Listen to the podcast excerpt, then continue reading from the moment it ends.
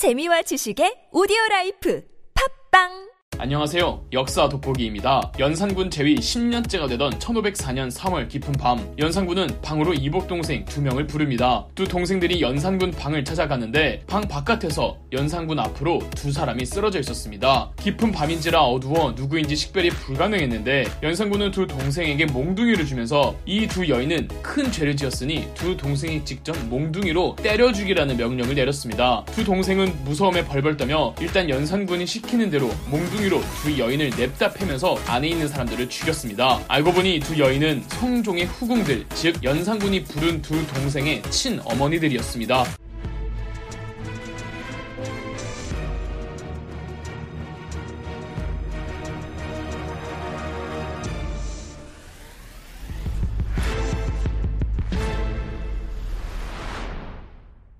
(1498년) 연산군이 무오사화를 통해 살인파들과 살인파들이 득실거리는 수사기관에게 왕무서운줄을 제대로 보여준 이래 확실히 살인파들의 강도 높은 국왕 비판과 잔소리는 크게 줄어들었습니다. 그래서일까요? 무오사화 이후 몇 년간 연산군은 지극히 정상적인 국왕의 모습을 보여주었습니다. 경연도 잘 참석하고 신하들 목소리에 귀 기울이고 국가의 여러 병폐들을 찾아내 개선시키거나 정책적으로 보완하는 등 국왕으로서 나름 제 역할을 잘합니다. 연산군은 공적으로는 분명 훌륭한 모습을 보였으나 사적으로는 음흉한 기운이 흐르기 시작하는데 알 수 없는 이유로 내시를 비롯해 연산군을 모시는 궁인들이 곤장을 많이 맞았다고 합니다. 그리고 경복궁 궁궐 담높이를 높이고 높은 곳에서 경복궁을 내려다볼 수 있는 위치의 절과 사가들을 전부 헐어버리기도 했습니다. 또한 그 유명한 장록수를 후궁으로 들이면서부터 연산군의 사치벽도 점점 심해져 갔습니다. 신하들이 연산군의 사치를 문제 삼은 적도 여러 번 있었는데 우리가 알고 있는 일반적인 연산군의 이미지라면 바른 말 하는 신하들이 싹다 죽여버려야 하잖아요. 그러나 무오사와 이후 연산군은 오히려 쓴 소리도 나름 겸허하게 받아들였습니다. 그렇다면 우리가 알고 있는 폭군 연산군은 언제쯤 나올까요? 무오사화는 연산군이 피바람을 불게 한 건 맞지만 정치적 맥락에서 왕권 강화를 추구하던 연산군이 본보기를 보여줬을 뿐 폭군으로 미친 개마냥 폭주한 건 아니었습니다. 이 일이 있기 전까지 말이죠. 1503년 연산군 제위 9년째가 되던 해 연산군이 신하들을 불러다가 뒤풀이 연회를 연 적이 있습니다. 연산군은 연회 자리에서 이세좌라는 예조판서에게 술을 내렸습니다. 그런데 이세좌가 술을 마시면서 술 몇 방울을 연산군의 옷에 흘렸나 봅니다. 술자리에선 연산군이 모르는 척 넘어간 듯 했으나 며칠 뒤 어떻게 왕이 준 술잔을 왕 옷에다가 흘릴 수가 있느냐며 예조판서 이세좌를 유배 보내버렸습니다. 몇 개월 후 풀어주긴 했는데 이듬해 1504년 이번에도 정말 별것도 아닌 이유로 이세자와 그의 아들들까지 곤장을 치고 유배 보냈습니다. 이쯤 되면 연산군이 의도적으로 이세자를 싫어하는 느낌인데 이세자와 그 아들들까지 곤장을 치고 유배 보낸 그 날 연산군은 자기 방으로 아버지 성종의 후궁이었던 엄씨와 정씨를 불러 미친 듯 구타를 했고 엄씨와 정씨의 아들들을 불러다가 연산군은 이복 동생들을 속이고 자기 손으로 자기 친엄마를 구타해서 죽이게 했습니다. 그리고 연산군은 성종의 엄마이자 연산군의 할머니인 인수대비를 찾아가 울면서 소리 질렀답니다. 제 어머니에게 대체 왜 그러셨습니까? 라고요. 인수대비는 이날의 충격 때문에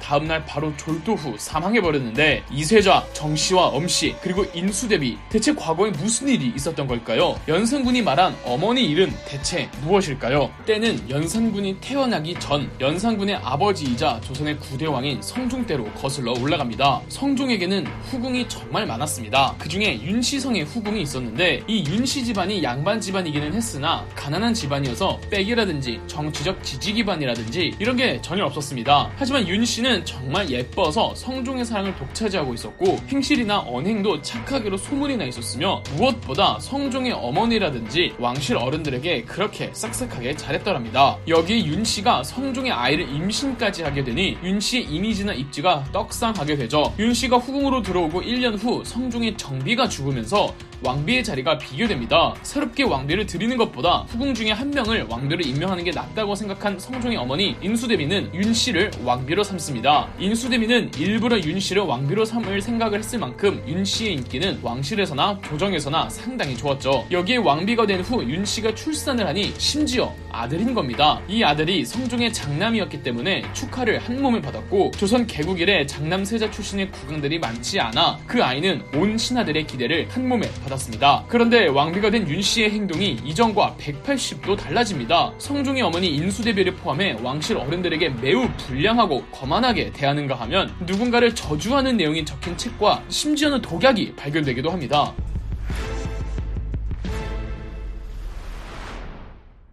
이걸 발견한 건 다름 아닌 성종이기도 했고요. 그리고 윤 씨는 다른 후궁들이 자기를 음해하려 했다는 헛소문을 퍼뜨리기도 합니다. 윤 씨의 이미지는 순식간에 급락하여 성종과 인수대비는 그녀를 후궁으로 강등하려고 계획까지 세웁니다. 그런데 신하들의 반대로 처음엔 그냥 넘어갔습니다. 성종과 대비가 윤 씨를 후궁으로 강등하는 문제를 공론화하고 윤 씨의 악행은 더 심해졌습니다. 다른 후궁들은 못 살게 굴었고 성종이 다른 후궁이랑 동침하고 있는데 다짜고짜 문을 열지를 않나 성종과 몸싸움을 하며 성 성종의 얼굴을 핥히기까지 했습니다. 그리고 노골적으로 성종을 어떻게 해버리겠다는 말을 떠벌리고 다니기도 합니다. 궁궐의 궁인들과 후궁들까지 중전이 너무 무섭다며 성종에게 울골불며 고해바치는 사람들도 있었습니다. 그 중에 엄씨와 정씨도 있었던 거죠. 결국 성종은 엄마 인수대비를 꼬드겨 윤씨를 아예 폐서인 시켰습니다. 후궁으로 강등된 정도가 아니라 민간인이 되어버린 거죠. 시간이 흐르며 조정에서 패비 윤씨에 대한 동정 여론이 일자 그 착하고 신하들 말에 귀 기울이는 성종 이 내용이 패비 윤씨 문제만 나오면 신경질을 부리고 강경하게 나오자 그제서야 신하들도 성종 눈치를 살핍니다. 성종은 자꾸 동정 여론이 나오면 곤란하다고 생각해서 어머니 인수대비와 같이 패비 윤씨에게 사약을 내리기로 합니다. 그렇게 패비 윤씨가 사약을 먹고 죽는데 이때 사약을 건네주러 갔던 사람이 이쇠자였고 몇 년 후 패비 윤씨가 낳은 아들이 연산군으로 즉위하게 되죠. 패비 윤씨 사건이 있었을 때 연산군은 너무 어렸고 성종은 연산군이 어릴 때 이런 일이 있어서 다행이라며 패비 윤 씨에 대해서 어느 누구도 연산군에게 언급을 하지 못하도록 했습니다. 신하들도 연산군이 세자 시절에 어머니 죽음의 진실을 알아봤자 좋지 않다는 것을 알고 있었기 때문에 쉬쉬했습니다. 연산군이 동생들을 불러다가 자기 어머니와 사이가 좋지 않던 후궁들을 때려 죽이게 하고 자기 어머니에게 사약을 주었던 이쇠자에게 벌을 주고 할머니를 찾아가 울며 항의하기 전까지는 모두가 연산군이 태비 윤 씨의 진실을 모르고 있다고 생각했습니다. 그러나 연산군은 전부 알고 있었던 겁니다. 연산군을 다룬 숱하게 많은 사극에서 갑자사 화를 다룰 때 어머니의 죽음을 우연히 알게 된 연산군이 화를 주체하지 못하고 충동에 가까운 대학살을 벌였다고 다뤄지지만 여타 여러 가지 상황을 따져보면 연산군의 필빛 복수는 오래전부터 계획하고 있었던 듯 합니다. 연산군은 즉위 초부터 꾸준히 알게 모르게 패배 윤 씨를 연상하게 하는 발언을 해왔으며 어머니의 무덤과 사당을 더 철저하게 관리하고 그 집안을 다시 복권시켜 주었으며 신하들에게 어머니의 죽음에 있어서 무엇이 정의로웠는지를 물어보는가 하면 연산군이 자기 아빠 후궁들을 아드들 시켜 때려 죽이는 그 며칠 전에 어, 임사홍이 연산군을 찾아가 본인은 패비 윤 씨가 사약을 받던 시절에 혼자서 반대했던 사람이라며 어필을 했던 기록도 있는 등 낌새가 있었습니다. 결국 연산군은 사단을 냈고 할머니를 찾아가 자기 어머니에게 대체 왜 그랬냐며 윽박을 질러댔고 충격에 인수대비는 사망합니다. 상중임에도 연산군은 이세자에게 자기 어머니에게 그랬던 것처럼 똑같이 사약을 내리고 패비 윤 씨의 권위를 회복시켜 주었으며 자기 아버지 성종이 어머니에게 사약을 내릴 때 동조했던 신하들 명 명단을 만들라는 지시를 내리기도 했습니다. 성종이 패비 윤 씨에게 사약을 내릴 때 호응했던 신하들은 당연히 똥줄 탔겠죠. 살아있는 사람들은 유배를 가게 되거나 곤장을 맞거나 심하면 자살 명령을 받던지 능지처참당했습니다. 당시에 호응했던 신하들 중 이미 죽은 사람들 예컨대 정창손, 심회, 한명회, 정인지 4명은 시체를 끄집어다가 목을 더 베는 부관참시 명령이 내려졌습니다. 왜 영화 관상을 보면 송강호가 영화 마지막에 한명회에게 자네 목이 잘리 상 이라 고 하죠. 한 명에는 죽고 나서 목이 잘리는 겁니다. 연산군이 다소 과하다고 생각한 조선의 최고위직 정승들 황치영, 이급균, 성준 등이 나서서 연산군을 말리자 연산군은 셋을 전부 자진 명령 내린 후 시체의 팔다리를 자르는 부관 능지 명령을 내렸습니다. 이때 이급균은 죽기 전까지 자기는 잘못한 것이 없다고 여기자 연산군은 이급균의 친척 8촌인의 전부 북방의 험한 곳으로 강제 이주시켰고 성준의 경우 어머니 패배윤 씨의 죽음과도 관련이 있다는 사실을 알게 된 연산군은 그 늙은 정 치인을 땅바닥에 질질 끌어다가 목을 벤후 시체를 다시 5등분 찢은 뒤 나중에는 해골을 빻아 뿌려버리기도 했습니다. 그의 아들들과 사위들까지 전부 유배 보낸 후 처형시켰고 성준의 집은 연못으로 만들어버렸습니다. 여기까지 눈치챈 분들이 있을지 모르겠는데 이 사람들 전부 훈구파입니다. 그런데 왜 갑자 사화라고 할까요? 훈구파를 대거 살해한 후 연산군은 애꿎은 살인파들에게까지 화풀이를 했습니다. 조금이라도 과거에 자기에게 대들거나 자기가 하고 싶은 걸 말렸거나 심지어는 자기가 먹고 싶은 걸 뭐라 했거나 경연장에서 큰 소리를 냈다거나 아님 튀는 행동을 했던 살인파들은 싸잡아 처형했습니다. 매일매일 새로운 사람들의 머리가 저작거리에 효수되었고 국문장엔 고문을 받는 비명소리만 가득했습니다. 이것이 바로 1504년의 일 갑자 사화였습니다. 피해 중독된 연상군 그의 다음은 어떻게 될까요?